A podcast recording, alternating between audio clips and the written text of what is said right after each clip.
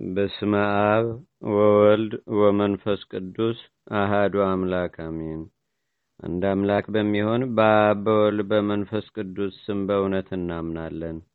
ልመናውና አማላጅነቱ ለዘላለሙ በአገራችን በኢትዮጵያ በሕዝበ ክርስቲያኑ ሁሉ ላይ ለዘላለሙ አድሮ ይኑርና በሐምሌ 22 ቀን የሚነበብ የሚጸለይ የመላእክት አለቃ የቅዱስ ዑራኤል ድርሳን ይህ ነው። የቅዱስ ዑራኤል የድርሳን መጽሐፍ የእነዚህን ቅዱሳን ክብራቸውን እንደተናገረ የአግባ ጽዮን በነገሰ በአምስተኛው ዓመተ መንግስቱ ደብረ ሊባኖስንና ደብረ ብስራትን ጎበኛቸው፣ አከበራቸውም። ከዚህ በኋላ የንጉሱ የይኩኖ አምላክ ልጅ አምደ ጽዮን ነገሰና የኢትዮጵያን ምድር ከጠረፍ እስከ ጠረፍ አንድ አድርጎ ገዛ። በዚያን ወራት ስሙ ያዕቆብ የተባለ ጳጳስ ወጣና ቅዱሳን መነኮሳት ከሆኑት ከአባ ተክለ ሃይማኖት ልጆች አስራ ሁለቱን መርጦ በሸዋና በዳሞት ምድር አስራ ሁለት ክፍል ተከፍለው እንደ ክርስቶስ ሐዋርያት የወንጌልን ሕግ እንዲያስተምሩ አደረጋቸው። ስማቸውና ሀገረ ስብከታቸውም እንደሚከተለው ነው። የደብረ ሊባኖሱና የግራሪያው አባ ፊልጶስ፣ የተጉለቱና የወረቡ አባ ኖሬዎስ፣ የመርሃቢቴውና የመንዙ የሰርማቱ መርቆሪዎስና የፈጠጋሩ ማቲያስ፣ የጽላልሹ ታዲዮስና የደዋሮው ተስፋ ሕፃን፣ የወንጁና የጎጎቱ የጉራጌውም አገር ኢዮስያስና የአናርት አገር ዮሴፍ፣ የዳሞቱ መድኃኒነ እግዚእና የወገጉ ሳሙኤል፣ የዲቢ የጊቤ ገብረ ክርስቶስ ናቸው። እነዚህም ቅዱሳን ሸዋንና ጉራጌን አንርትንና ዳሞትን ከአስራ ሁለት ፍልተካ ሐዋርያት የክርስቶስን ሃይማኖትና የወንጌልን ቃል በንጉሱ በአምደ ጽዮን ዘመነ መንግስት አስተማሩ። የዚህም ንጉሥ የስሙ ምልክት በቅዱስ ዑራኤል ድርሳን መጽሐፍ አ ተብሎ ተጽፎ ይገኛል። ከዚህ በኋላ ዳግማዊ ዳዊት ማለትም ሁለተኛው ስሙ ዳግማዊ ቆስጠንጢኖስ የተባለ ነዋየ ማርያም ነገሰም። ይኸውም ሃይማኖቱ የቀና አምላክን የወለደች እመቤታችን የቅድስት ድንግል ማርያምንም የሚወድ ነበር። እርሱም ወንጌላዊ ሉቃስ የሳላቸውን የእመቤታችንን ስዕሎች ከኢየሩሳሌም አስመጣ። አንዲቱን ስዕል ቅዱስ ዑራኤል በአምላካችን ደም በቀደሳት ጀብላ በምትባል ቦታ በጎጃም አስቀመጣት። ሁለተኛዋን በደብረ ወርቅ፣ ሶስተኛዋንም በሐይቅ ውስጥ አኖራት። ወንጌላዊ ቅዱስ ዮሐንስ የሳለው የዑራኤልን ስዕል ግን በከተማ ውስጥ በወርቅ ግምጃ በተሰራ ድንኳን ውስጥ ከእሱ ጋር አኖረው። የጌታችንን የቀይ ግምጃ ልብሱን ግን ቅዱስ ዑራኤል በጌታችን በኢየሱስ ክርስቶስ ደም በቀደሳት በአምባሰል አገር በክብረ ነገሥት ደብር ውስጥ አስቀመጠው። ያንንም ደብረ ኮከብ ሩት አድባራት ሁሉ ያንንም ደብር ከከበሩት አድባራት ሁሉ ይልቅ የእሱን ክብር ከፍ ከፍ አደረገ። ስሙንም ደብረ ከርቤ ብሎ ሰየመው። በዘመኑም ከኢየሩሳሌምና ከሶርያ አገር ብዙዎች ቅዱሳት መጻሕፍት መጡ። ዳግመኛም በምስር ውስጥ ከምትሆን ከማዕልቃ አገር መጽሐፈ ግብረ ሕማማትና ሃይማኖተ አበው እንዲሁም አምላክን የወለደች እመቤታችን የቅድስት ድንግል ማርያም የድርሳኗና ዜናን የሚያበስር መጽሐፍና አልሃቀ ፋሮ ከሚባል ከልጇ ተአምር ጋር መጣ። ይህም ተረፈ ወንጌል ማለት ነው። ሶስተኛም የአንቀጹ ቁጥር 49 ከንዑሳን ምዕራፎቹ ጋርም 369 የሆነ የጌታችን የኢየሱስ ክርስቶስ መጽሐፈ ኪዳኑ ጭምር መጡ። አራተኛ አምላክን የወለደች የእመቤታችን የድንግል ማርያም የታምራቶቿ መጽሐፍ ቁጥሩ 367 የሆነ ከጥልጥልያው ከደክሲዮስም ዘንድ ቁጥሩ 900 የሆነ ከእንጦኒዮስ ደብር መጣ። አምስተኛውም ስምዖን አምዳዊና ኤፍሬም ጌታችን አምላካችን ኢየሱስ ክርስቶስ ከአባቱ ከአብና ከመንፈስ ቅዱስ ጋር በአኗኗሩ አንድነት ያለው መሆኑን የሚያስረዳ በቀናች ሃይማኖት የደረሱት መጽሐፍ። ስድስተኛም የአንቀጹ ቁጥር 344 የሆነ ኤፍሬም የደረሰው የምስጋናዋ መጽሐፍና የሳዊሮስ መጽሐፍ የቂሳሪያዊ ባስሌዮስን መጽሐፍ የያዕቆብ ዘስሩግና የያዕቆብ ዘንጽዊን መጽሐፍ የእስክንድሪያው አባ ጌርሎስና የአንጾኪያው አባ ዘካርያስ። አምላክን ስለወለደች ስለ እመቤታችን ቅድስት ስለ ድንግል ማርያምም በነፍስ በሥጋ ድንግል መሆኗን የሚያስረዳና ስለ ቀናች ሃይማኖት እንደ ኤፍሬም የደረሱት። ሰባተኛም የአምላክን እናት በዓል እንደ ልጇ በዓል የሚከበርበትንና የዕለተ ሰንበትን የክብሯን ሁኔታ የሚያስረዳውን መጽሐፍ ከመጽሐፍት ሁሉ በላይ አድርጎ በደብረ ከርቤ ውስጥ አስቀመጣቸው። ይህ ንጉሥ ኢትዮጵያንና ግብፅን ከኢየሩሳሌም ጋር አንድ አድርጎ ገዝቷቸዋል። በዚያን ዘመን ከእሱ ጋር የነበሩ ቅዱሳን ሁለተኛ ስሙ ሰላማ ተብሎ የተሰየመ ጳጳስ አባ ፊቅጦርና የወገጉ አባ ሳሙኤል፣ ሶስተኛም የዋልድባው አባ ሳሙኤል፣ አራተኛ የሸግላውና የዋልድባው አባ ጊዮርጊስ ናቸው።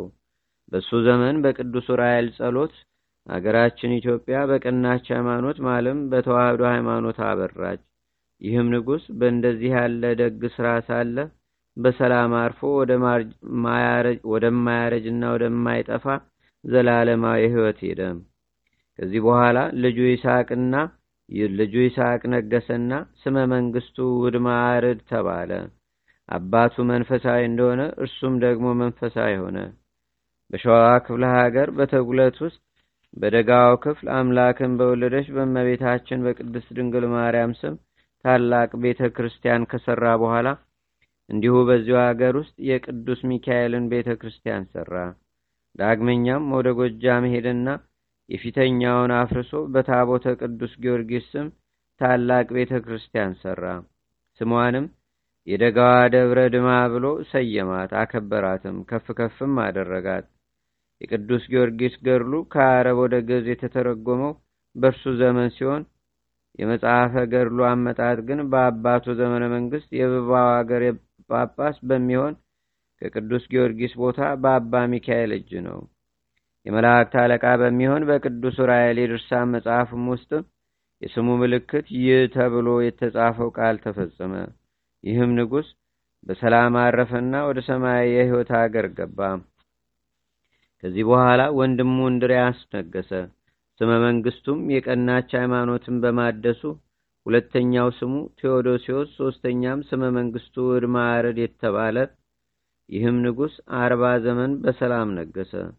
በዘመነ መንግስቱ የአቡነ ተክለ ሃይማኖትን አጽም ወደ ሌላ ቦታ አዛወረና ከመቃብሩ ላይ አምላክን በወለደች በእመቤታችን በድንግል ማርያም ስም በወርቅና በብር አስጊጦ ታላቅ የሆነ ቤተ ክርስቲያንንም ሰራ። መነኮሳቱን ወይም ካህናቱን መቃብሩን ከታቦተ ማርያም ጋር በወርቅ ጥና እንዲሁም በዕፀ መስቀልና ከእብነ በረድ አረንጓዴም አረንጓዴም አይነት በሆነ እንቁ ከተሰራ የወርቅ መስቀል ይዘው እንዲያጥኑ አደረገ። ዳግመኛም እንደ ፀሐይ ብርሃን ውበት በሚሰጡት ነጭ እንቁ በሆነ በብረሌ ብጫ አይነት በብረሌ ብጫ አይነት በሆነ በአጵሮጎዮን በአጵሮጎዮን እንቁ በተሰራ የወርቅ ጥና እንዲያጥኑ አዘዛቸው። በሱ ዘመነ መንግስት አባታችን አባ ገብረ መንፈስ ቅዱስ አረፈና በደብረ ዝቋላ አምስት አብያተ ክርስቲያናትን አሰራ። አንዱን በጌታችን በኢየሱስ ክርስቶስ በታቦተ መድኃኔ ዓለም ስም ሲሆን የዚህን ክብረ በዓል ጥቅምት 27 ቀንና ታህሳስ 29 ቀን እንዲከበር አደረገም። የአባታችን የአቡነ ገብረ መንፈስ ቅዱስ ልደት ጌታችን ኢየሱስ ክርስቶስ በተወለደበት ዕለት ስለሆነም በዚሁ ዕለት እንዲከበር አደረገ። ዳግመኛም ጌታችን ኢየሱስ ክርስቶስ የተሰቀለው መጋቢት 27 ቀን በጾም ወራት ስለሆነና የአባታችን የገብረ መንፈስ ቅዱስም የእረፍቱ መጋቢት አምስት ቀን ስለሆነ በዚሁ ፈንታ ክብረ በዓላቸው ጥቅምት አምስት ቀንና ሀያ ሰባት ቀን እንዲከበር አደረገ። ሁለተኛይቱን በእመቤታችን በድንግል ማርያም ስም፣ ሶስተኛይቱንም በጴጥሮስና በጳውሎስ ስም ሰይሞ በዓሉ ሐምሌ አምስት ቀን እንዲከበር አደረገ። አራተኛይቱንም ቤተ ክርስቲያን በቅዱስ ሚካኤል ስም ሰይሞ በዓሉ ህዳር አስራ ሁለት ቀን እንዲከበር አደረገ። አምስተኛይቱንም ቤተ ክርስቲያን በቅዱስ ገብርኤል ስም ሰይሞ ታህሳስ 19 ቀን እንዲከበር አደረገ። እንግዲህ በዝቋላ ደብር እንዲከበሩ ያደረጋቸው በዓላት እነዚህ ናቸው። ዳግመኛም ቅዱስ ዑራኤል ደብረ ዝቋላን በጌታችን በኢየሱስ ክርስቶስ ደም የባረካት መጋቢት 27 ቀን ሲሆን የበዓሉ አከባበር ለምን ተዛወረ የሚሉ ቢኖሩ ይህ የሆነበት ምክንያት በዓሉ በጾም ወራት ስለዋለ ነው። የክርስቶስ የጾም ወራት የሐዘን የጸሎትና የቀኖና ጊዜ ስለሆነም ልዩ ልዩ ምግቦችን አብዝቶ መመገብና በብዙ መደሰትም ስለማይገባ ነው። ስለዚህም ንጉሡ እንድርያስ የመጋቢት 27 ቀን በጾምና በጸሎት ብቻ እንዲታሰብ ወስኖ ይህ ታላቅ በዓል በፍጹም ደስታ ጥቅምት 27 ቀን እንዲከበር አደረገ እንላቸዋለን። የደብረ ዝቋላ ቤተ ክርስቲያን በተባረከች ጊዜ ጌታችን ኢየሱስ ክርስቶስ ከእናቱና ከቅዱሳን መላእክቶቹ ጋር ተገለጸ። ነውር ነቀፋ የሌለበትን መሥዋዕትንም ጌታችን ተቀበለ። ንጉሡ እንድርያስም በተመረጡ በካህናት እጅ ሥጋውን ደሙን ተቀበለ። በቅዱስ ዑራኤል የድርሳን መጽሐፍ ውስጥ የስሙ ምልክት እ ይነግሳል ተብሎ የተናገረው ቃልም ተፈጸመ። ይህም ንጉሥ በደብረ ኤረር ሳለ ከዚህ ከኃላፊው ዓለም በሰላም አረፈና በደብረ ዝቋላ አምላክን በወለደች በእመቤታችን በቅድስት ድንግል ማርያም ቤተ ክርስቲያን ተቀበረ። ለዘላለሙም ወደማያልፈው ደስታ ካለበት ወደ ገነት ገባ። ከዚህ በኋላ ሃይማኖቱ የቀና ወንድሙ ዘራ ያዕቆብ ነገሰ። እርሱም መጀመሪያ በጌታችን በኢየሱስ ክርስቶስ ስም ደብረ ብርሃን ላይ ታላቅ ቤተ ክርስቲያን ሠራ። ሁለተኛም ቅድስት በሆነች በእናቱ በድንግል ማርያም ስም፣ ሦስተኛም የመላእክት አለቃ በሆነ በቅዱስ ዑራኤል ስም፣ አራተኛም ወደ ወግዳ ሄደና አደሸዋ መጥቶ አምላክን በወለደች በእመቤታችን በቅድስት ድንግል ማርያም ስም ቤተ ክርስቲያንን ሠራ። ክብረ በዓሏም እመቤታችን በተወለደችበት ዕለት ግንቦት አንድ ቀን እንዲከበር አደረገ። የወገጉ አባ ሳሙኤል ልጅ የሆነም ጻድቁን አባ መብዓ ጽዮንን ለዚች ደብረ አበምኔት ወይም አስተዳዳሪ አድርጎ ሾመው። ከዚህ በኋላ ወደ ግብፅ ሂዶ የእስላሞቹን ንጉሥ የሸሪፍን ልጅ አህመድን ጦርነት ይገጥመው ዘንድ ተዘጋጀ። ይህ የእስላም ንጉሥ የእስክንድሪያውን ሊቀ ጳጳሳት አባ ሚካኤልን ወርቅ ስጠኝ ቢለው እንቢ አልሰጥም ስላለው አስሮት ነበርና ይህም ወርቅ ከከበረ ከአባታችን ከቅዱስ ኖህ ደብር የመጣ ሲሆን ዳግመኛም ሰባ ሰገል ለአምላካችን በልደቱ ጊዜ እጅ መንሻ የሆነው ዘንድ ካመጡት ወርቅ ጭምር ነው። ስለዚህም አባቶች የሊቃነ ጳጳሳት እኩሌታውን ለድሆች ሰጥተው እኩሌታውን ለቤተ ክርስቲያን ማሰሪያ ብለው ያስቀመጡት ነው ሲል እምቢ አለው።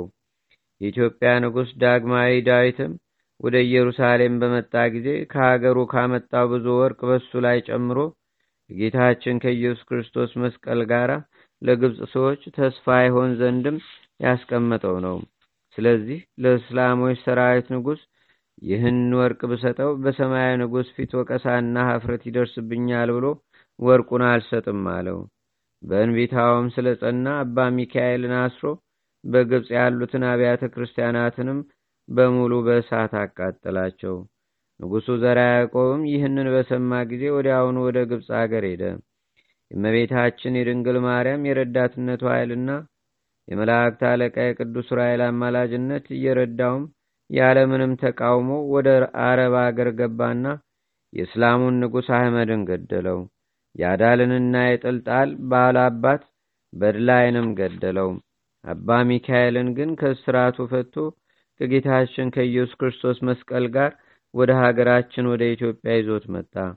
መስቀሉንም አባቱ ዳግማዊ ዳዊት ካሳነጸው ሕንፃ ውስጥ በደብረ ከርቤ እንዲቀመጥ አደረገ። የዳግማዊ ዳዊት ልጅ እህቱ እሌኒ ንግሥትንም በእመቤታችን በድንግል ማርያም ስም ከሁሉ የሚበልጥ በሥራውም ያማረ ቤተ ክርስቲያን ትሠራ ዘንድ አዘዛት። እርሷም ከፊተኛው የሚበልጥ በወርቅና በብር አስጊጣ ሠራቻት። የዝችው ቤተ ክርስቲያንም ሥርዓተ ቅዳሴ ቤቷ በተፈጸመ ጊዜ ጌታችንና አምላካችን መድኃኒታችን ኢየሱስ ክርስቶስ ተገለጸላቸውና በቀራኔው በተሰቀልኩ ጊዜ ዑራኤል ከጎኔ የፈሰሰውን ደሜን ቀርቶ ይህችን ደብር ሁለንተናዋን ቀድሷታል። ስለዚህ ለጌትነቱ ለጌትነቴ ምስጋና ማደሪያ ትሆን ዘንድ ባርኪያታለሁ፣ ቀድሻታለሁም። አሁንም ምስጢረ መለኮቴ እንደተገለጸበት እንደ ደብረ ታቦርና እንደተሰቀልኩበት እንደ ቀራኔው አደባባይ እንዲሁም ንጹሕ የሆነ ከስጋዋ ስጋ ስጋዋ ስጋን ነስቼ ሰው እንደመሆኔ እንደ እናቴ አገር እንደ ኢየሩሳሌም ርስት አድርጊያታለሁ ሲል ነገራቸው። ማንኛውም ከሩቁም ሆነ ከቅርብ መጥቶ በክብረ በዓሏ ላይ የተገኘ ሰው ከመካነ መቃብሬ ዘንድ ኢየሩሳሌምም እንደሄደ ይቆጠርለታል። ዳግመኛም አባቱ ዳግማዊ ዳዊትና ዘራ ያዕቆብ ከእህቱ ጋር ባሰሯት በዚህች በእናቴ ቤተ ክርስቲያን ውስጥ ስጋዬንና ደሜን የተቀበለውን ከኃጢአት ሞት አድነዋለሁ። ዳግመኛም የሲኦልን ባህር አሻግሬ ጽድቅና ሕይወት ደስታም ካለበት ገነት ውስጥ አኖረዋለሁ። ይህም የጌታችንና የአምላካችን የመድኃኒታችን የኢየሱስ ክርስቶስ ቃል ኪዳን የማይታበል መሆኑን ሊቃነ ጳጳሳቱ አባ ሚካኤልና አባ ገብርኤል በጽኑ መሐላ አረጋግጠዋል። ከዚህ በኋላ በተጉለት ውስጥ በእመቤታችን በቅድስት ድንግል ማርያም ስም ሁለት ቤተ ክርስቲያን ሰራና አንደኛዋን በአትሪብ አገር የእስላም ንጉሥ ባቃጠላት በደብረ ምጥማቅ አምሳል ደብረ መጥማቅ ብሎ ሰየማት። ዳግመኛም በሞረት ውስጥ ቅዱስ በሚሆን በአባ ዜና ማርቆስ መቃብር ላይ ይህችውም ደብረ ብስራት ተብላ የምትጠራው ከደይ ተራራ በታች የምትሆን ሁለት ቤተ ክርስቲያን ሰራ። እንዲሁም በግራዋና በቀኟ ሁለት ቤተ ክርስቲያን ሰርቶ አንደኛዋን ሰይፍ አጥራ ብሎ ሰየማት። የሕንፃዋን ሥራ በጀመረ ጊዜ እሳታውያን የመላእክት ሰራዊት ከአለቃቸው ከቅዱስ ዑራኤልና ከመቤታችን ከቅድስት ድንግል ማርያም ጋር ለምለሞች የሆኑ የእሳት ሰይፎችን ይዘው እንደ እሳት በሚቃጠል ክንፋቸው አጥር ሁነው ከበዋት አይቷቸዋልና። ሁለተኛዋንም ቤተ ክርስቲያን የተመረጠች ዕዳ አጥራ ብሎ ሰየማት። ከዚያም ወደ ዳሞት አገር ሄደና የምታምር ደብረ እንስላል የምትባል ቤተ ክርስቲያን ሰራና ዳግሚት ደብረ ምጥማቅ ደብረ ሰንዳፋ ብሎ ሰየማት። ከዚህም በኋላ ተመልሶ ወደ ባሕረ ጣና ደሴት ሄደና ሁለቱ ነገሥታት አብርሃና አጽዋ የሰሯቸውን ቤተ ክርስቲያኖች ሕንጻቸውንም አደሰ። ይህም ዘራ ያዕቆብ ከጻድቁ ከአባ በትረ ማርያም ጸሎት ከሚያደርስበትም ቦታ ላይ አምላክን የወለደች በእመቤታችን በድንግል ማርያም በታቦተ ኪዳነ ምሕረት ስም አዲስ ቤተ ክርስቲያን ሠራ። የይፋቱን ጻድቅ አባ ዮሐንስን አበ ነፍስ አደረገውና ለዚህችው ደብር በአስተዳዳሪነት ሾመው። ይኸው ክቡር አባት የሆነ አባ ዮሐንስ ምንኩስናን የተቀበለው በአባ በትረ ማርያም ነውና የመጽሐፍ ትምህርትንም የተማረው ግን ከደብረ ብስራቱ መምህር እስጢፋኖስ ከሚባለው ነው። የምንኩስናውም ስነ ስርዓት የተፈጸመለት በደብረ ብስራቱ በአባ በትረ ማርያም እጅ ሲሆን ያደገው ግን ዊፋት በደንስና በየሽ ገዳም ውስጥ ነው። ንጉሡ ዘራ ያዕቆብም በሰላም ይቀበርባት ዘንድ በባሕረ ጣና ደሴት ባሰራት በታቦተ ኪዳነ ምሕረት ቤተ ክርስቲያን ውስጥ የመቃብሩን ቦታ አዘጋጀ። ጌታችንና ከአምላካችን ከመድኃኒታችን ከኢየሱስ ክርስቶስ ዋጋ የሚያገኝባት ዘንድ ተስፋ አድርጓልና ነፍሱም ከመቤታችን ከድንግል ማርያም ነፍሱም ከመቤታችን ከድንግል ማርያም ጋር በጽርሐ ጽዮን በጽርሐ ማርያም በጽርሐ አርያም ነግሳ ትኖር ዘንድ እምነት አለውና እንዳሰበም አደረገና በሰላም አርፎ በዚህች በታቦተ ኪዳነ ምሕረት ቤተ ክርስቲያን ውስጥ ተቀበረ። ለዘላለሙም ወደማያልፈው ደስታ ካለበት ገነት ውስጥ ገባ። በቅዱስ ራኤል መጽሐፍ ወይም ድርሳን ዘይነግሳል ብሎ የተናገረው ቃል እንሆ ተፈጸመ። ከዚህ በኋላ ልጁ በእደ ማርያም ነገሰና የመላእክት አለቃ ቅዱስ ራኤል ከጌታችን ከኢየሱስ ክርስቶስ ጎን ደም ቀርቶ ከረጫት በወንዝ ውስጥ አምላክን በወለደች በእመቤታችን በቅድስት ድንግል ማርያም ስም ቤተ ክርስቲያንን ሠራ። የጌታችንና የአምላካችን የመድኃኒታችን የኢየሱስ ክርስቶስን ደም ስለ ረጭን ፈንታ ለዚሁ መልአክ ለዑራኤል ለበዓሉ መታሰቢያ አስራት ይሆን ዘንድ ለዝችው ደብረ አርባ አራት ለዝችው ደብር አርባ አራት ርስተ ጉልት ሰጠ። የደብሯንም ስም ምሳለ ማርያም ብሎ ሰየማት። ከብዙ ዘመንም በኋላ ይህ ንጉሥ በሰላም አረፈና ለዘላለም ወደማያልፈው ወደ ሕይወት አገር ገባ። በቅዱስ ዑራኤል የድርሳኑ መጽሐፍ በይነግሳል ተብሎ የተጻፈውም ቃል በዚህ ተፈጸመ። ከዚህ በኋላ ልጁ እስክንድር ነገሰና በሽምብራ ኩሪያ አምላክን በወለደች በእመቤታችን በቅድስት ድንግል ማርያም ስም ቤተ ክርስቲያን ሰርቶ ስሟን ደብረ ቁስቋም ብሎ ሰየማት። በእርሱ ዘመን የቀናች ሃይማኖት ጉባኤ የተደረገና የቅድስት ቤተ ክርስቲያን የሥነ ሥርዓት ሕጎቿ ሁሉ ተወሰኑ። በሰማንያ አንዱ የመጽሐፍት ትርጓሜ ሁሉ ስምምነትም ደረሰ። በካህኑ በቅዱስ ያሬድ በተደረሰው ዜማና በቅኔ ማገባብ ሁሉ ከቅዱሳን መነኮሳት ጋር ስምምነትን ተደረገ።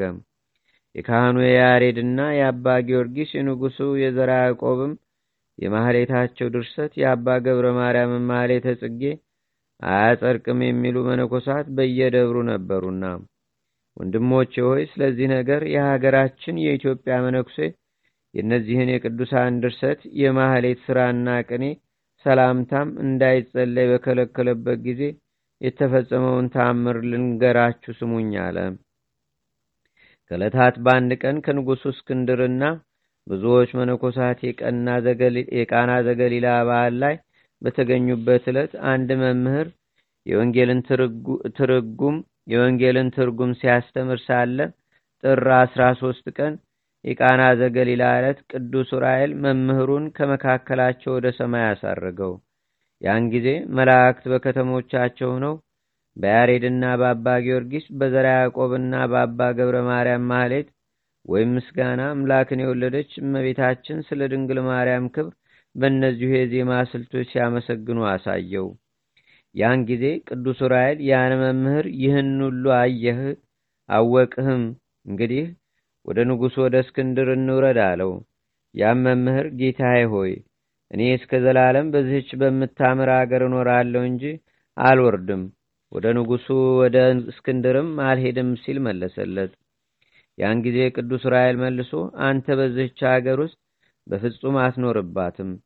የሚኖሩባት መምህራን የሆኑ መነኮሳት አባ ጊዮርጊስና የደብረ ሀጊታው አባ ገብረ ማርያም እንዲሁም የንጉሡ የበዕደ ማርያምና የብልጅ ልጅ በጸሎቱ ከሞተች ከሞተች በኋላ ያስነሳት የምስአለ ማርያምና የደብረ ወርቅ መምህር የሆነ አባ ሰርጸ ጴጥሮስ ናቸው አለው።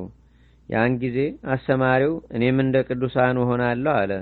ነገር ግን የዜማን ትምህርት እንደ እነርሱ አላውቅም፣ ማን ያስተምረኛል? ዜማ እንዳልማርም አርጅቻለሁና ዕድሜም ሰባ ሁለት ዓመት ሆኗል አለ።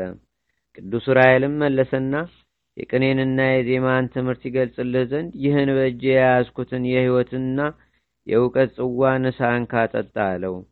ከዚያም ምስጢር የሚገልጸውን ጽዋ ልቦና አጠጣው። ለእስክንድርም እንደዚሁ ይጠጣ ዘንድ ስጠው አለውና ያንን መምህር በቃና ዘገሊላ በጉባኤ መካከል ከሰማይ አውርዶ ከንጉሡ ከእስክንድር ዘንድ አደረሰው። መምህሩም ከቅዱስ ዑራኤል የተቀበለውን ጽዋ ይጠጣው ዘንድ ለእስክንድር ሰጠው። ከዚህ በኋላ ንጉሡ እስክንድር በመንፈስ ሰከረና ድርሰት ለመድረስ ጀመረ። ከዚያም ሰላምታና የቅኔ ምስጢር ጉባኤ ቃናና መወድስ ዘአምላኬ ዋዜማና ስላሴን ደረሰ። እንደዚሁም ይህ ሰምረ ክርስቶስ የተባለው መምህር ዘይዜና ሳህልከ ዕጣነ ሞገር የተባለ ቅኔ ደረሰ። ንጉሥ እስክንድርም በነገሰ በአስራ ሰባት ዓመቱ የክርስቶስን ሥጋና ደሙን በንጽሕና የተቀበለባት ሚስቱ ሞተችበትና በመንግስቱ ላይ ወንድሙ ናዖድን አንግሶ ምድራዊ የሆነች የአባቶቹን ዓለም በመናቅ ሰማያዊት የምትሆን የክርስቶስን መንግሥት ተከተለ። ከዚያም ዳግማዊ ዳዊት ባሳነጻት ደብረ ከርቤ በምትባል ቤተ ክርስቲያን ሥርዓተ ምንኩስናን ተቀብሎ በሰላም አረፈና በዚህችው ቦታ ተቀበረ። ወንድሙ ናዖድ በነገሰም ጊዜ በጽድቅ ሥራና በቀናች ሃይማኖት ጸንቶ ከአባቱና ከወንድሙ የቀረውን ሥራ ሁሉ አሟልቶና አስተካክሎ ሠራ። ለእርሱም እንደ ወንድሙ ቅዱስ ዑራኤል ጽዋ ልቦናን አጠጣው። አምላክን የወለደች የእመቤታችን የድንግል ማርያምን መልክ መልካ ውዳሴዋንና እንዲሁም ከቅዱሳን መኳንንቶቹ ጋር የመልኮቿን የምስጋና ሰላምታ አደረሰ። የመኳንንቶቹም ስም አንደኛው አርከ ኢየሱስ፣ ሁለተኛው ገብረ ኢየሱስ ሲሆን የምንኩስና ስማቸውም ሰይራይስና ባሊያ ናቸው። ንጉሡ ናዖድ ራስ ላይም ንጉሡ ናዖድ ራስ ሰይ በተባለ በዚሁ መኮንን ከተማ በዮ ውስጥ አምላክን በወለደች በእመቤታችን በድንግል ማርያም ስም ታላቅ ቤተ ክርስቲያን ሰራና ስሟንም ደብረ ሰይ አላት። በውስጧም መስዋዕትን የሚሰዉና በማሌት የሚዘምሩ የቅዱሳን የሆኑ 318 ካህናትን አዘጋጀ ወይም ተከለ። መንበረ ጳጳሳቱም ከዝችው ደብር ወደ ሌላ እንዳይዛወር ወይም እንዳይወጣ አዘዘ። የማይግላ ሀገር ንቡራነ እድና ጳጳስ የደብረ ሊባኖስም መምህር ወደዚህች ደብር በመጡ ጊዜ ለራሳቸው ድባብን እያድ አያድርጉ ሲል አዘዘ። ነገር ግን እነዚህ ንቡራን እዶቹ ከጳጳሱ በታች በመሆን ከጳጳሱ ጋር ድባብን ያስይዙ። በዚችው ደብር ውስጥም ድባብን በማድረግ ያለ ደብሯ መንበረ ጵጵስና በቀር ክልክል ነው። ዳግመኛም የአባታችን የአቡነ ተክለ ሃይማኖትን አጽም ያፈለሰ ክቡር የሆነ ጳጳስ አባ ማርቆስ በውስጧ ተቀብሯልና የደብረ ሊባኖሱ ንቡረ እድም ድባብ ማድረጉ ከከተታ አገሮች ሁሉ አስቀድሞ ወደ ጥምቀተ ክርስትና በመግባቱ ነው። ከዚህም በላይ በመጀመሪያ በቅዱስ ራኤል ስም ቤተ ክርስቲያን ሰርቷልና፣ ሦስተኛም የመሃግሉ ሀገር ንቡረ እድ ድባብ የሚያደርገው ንቡረ እድ የሆነው የቀውስጦስ የስብከቱ ክፍል ስለሆነ ነው። የቀውስጦስም አንደኛው ስሙ አቡነ ዳዊት ተብሎ የተሰየመው ከካዲዎችም ከካዲዎችም ወይም ከአላውያን ነገስታት ጋር የክርስቶስ እምነት በሆነች በቀናች ሃይማኖት ተጋድሎ አድርጎ ሰማዕትነት ስለሆነ ነው። ይህችንም ደብር ንጉሥ ናወድ ከደብረ አባይና ከአክሱም አብልጦ አከበራት። ከዚህ በኋላ ወደ መንዛ አገር ሄደና ሶስት ቤተ ክርስቲያንን ሠራ። አንደኛዋን ቤተ ክርስቲያን በእመቤታችን በድንግል ማርያም ስም፣ ሁለተኛዋንም በቅዱስ ዑራኤል ስም፣ ሦስተኛውንም እመጓ በምትባል በክሊና ገዳም ውስጥ በጌታችን በኢየሱስ ክርስቶስ ስም ሠራ። ሁለተኛ ያልነው ደንገዜ ደብረ ቆጵሮስ የሚባለው ነው። ሦስተኛ ያልነው የአዜብ ምድር ደብረ ምድራ የሚባለው ነው። እነዚህን ሦስቱን አብያተ ክርስቲያናት በወርቅና በብር በሰማያዊ አይነት እንቁ አስጌጣቸው። ለዚህችም የመላእክት አለቃ ለሆነ ለቅዱስ ራኤል ቤተ ክርስቲያን አስራ ሁለት ርስተ ጉልት ሰጠ። ከዚህ በኋላ ጌታችንን ኢየሱስ ክርስቶስ ከምድረ ሸዋ ምሁርና ምድረ ወረብ ከሚባለው ከጉራጌ አገር ከመንዝም አገዛዝና መስፍንነት እንዳይጠፋ ለናወድ ቃል ኪዳን ሰጠው። ለንጉሡ ናወድም ኃላፊ ከሆነው ከዚህ ዓለም ድካም የዚህ ዓለም የፍጥረት ቁጥር ፍጻሜ ሳይሆን ዓለም በተፈጠረ በሰባት ሺህ ዘመን አስቀድሞ ዓለማትን ሁሉ የፈጠረ የአምላክ እናት የጽንሰቷ ዕለት በዓል በሚከበርበት ዕለት በነሐሴ ሰባት ቀን አረፈ። ይኸውም ናወድ ንጉሥ የእስላሞችንና የአረሚን ወይም የካሃዲ የተንኮልና የአመፅን ዘመን የሆነችውን የስምንተኛውን ሺህ ዘመን እንዳያሳየው አምላካችንን ለምኖታልና። ወንድሞቼ ሆይ ስሙኝ። የመላእክት አለቃ ቅዱስ ዑራኤል በችግርና በመከራ ጊዜ ረዳታችሁ ነውና ውደዱት፣ አክብሩትም። የነገስታት ልጆችና የክርስቲያን ወገኖች የሆናችሁ ሁላችሁም በግልጽና በስውር ከሚመጣ ጠላት ከክፉ ነገር ሁሉ የሚጠብቃችሁ እርሱ ስለሆነ ከፍ ከፍ አድርጉት። እንደ ጥላና እንደ በረሃ አበባ የሚጠፋ በዚህ በኃላፊው ዓለምም ከጽኑ ጠላት ያድናችኋልና አምላካችን የድንግል ማርያም ልጅ በአባቱ ምስጋና በሚመጣበትም ጊዜ ለይኩኖ አምላክ ጀምሮ እስከ ናወድ ንጉሥ ድረስ ያሉትን የሥራቸውን ዜናና የቀናች ሃይማኖታቸውን ጽናት እንደነገርናችሁ እንደ ዘጠኙ ቅዱሳን አባቶች ነገስታት ከዳግም ሞት ያድናቸዋልና የዚህ የመላእክት አለቃ የሆነ የቅዱስ ራኤል የጸሎቱና የረዳትነቱ ኃይል በአገራችን በኢትዮጵያ በሕዝበ ክርስቲያኑ ሁሉ ላይ ለዘላለሙ አድሮ ይኑር፣ አሜን። አቤቱ ጌታችንና አምላካችን መድኃኒታችን ኢየሱስ ክርስቶስ ሆይ ከብልጽግናቸው ብዛት የተነሳ ብዙ መባ ካገቡት ይልቅ የዳያይቱን አነስተኛ መባ እንደተቀበል አሁንም ለሁል ጊዜ የሚያገለግሉ አእላፍ መላእክትን እያሳሰብን በችግራችን ጊዜ የምናቀርብልህን ምስጋና ተቀበል። ቅዱሳን ነቢያት፣ የወንጌል ሰባኪያን ሐዋርያት፣ ሰማዕታትና ጻድቃን፣ ትጉሃን መላእክትና ፍጹማን ደናግል እንዲሁም ደጋጎች መነኮሳት ሆይ ልጅ አዋቂ ሳይለይ የምንሰበሰብባትን ይህችን የጉባኤ ቦታ አባርኩ። ይህን መጽሐፍ ወረቀቱን አዘጋጅቶ ብራና ደምጾ ብዕር ቀርጾ የጻፈውና ያጻፈውን ወይም በማኅተም ያሳተመውን ከግዕዝ ወደ አማርኛም የተረጎመውን ቃለ ንባቡንም በእርጋታ መንፈስና በተመስጦ ሕሊና የሰማውን ያደመጠውንም በደለኛን በደለኛና ሁሉን በአማላጅነቷ የምታስምር በጌታችንና በአምላካችን በመድኃኒታችን በኢየሱስ ክርስቶስ እናቱ በቅድስተ ቅዱሳን በድንግል ማርያም ጸሎት ጌታችንና አምላካችን መድኃኒታችን ኢየሱስ ክርስቶስ አገራችን ኢትዮጵያን ህዝበ ክርስቲያኑን ሁሉ በቸርነቱ ይጠብቀን ለዘላለሙ አሜን። አቡነ ዘበሰማያት